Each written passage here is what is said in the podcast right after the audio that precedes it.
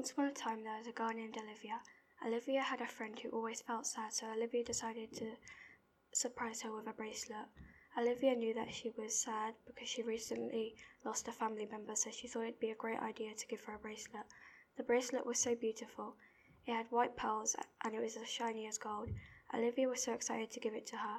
She goes to her friend's house to give it to her, but little does Olivia know that her friend had recently got into a car accident on the way back from our holiday.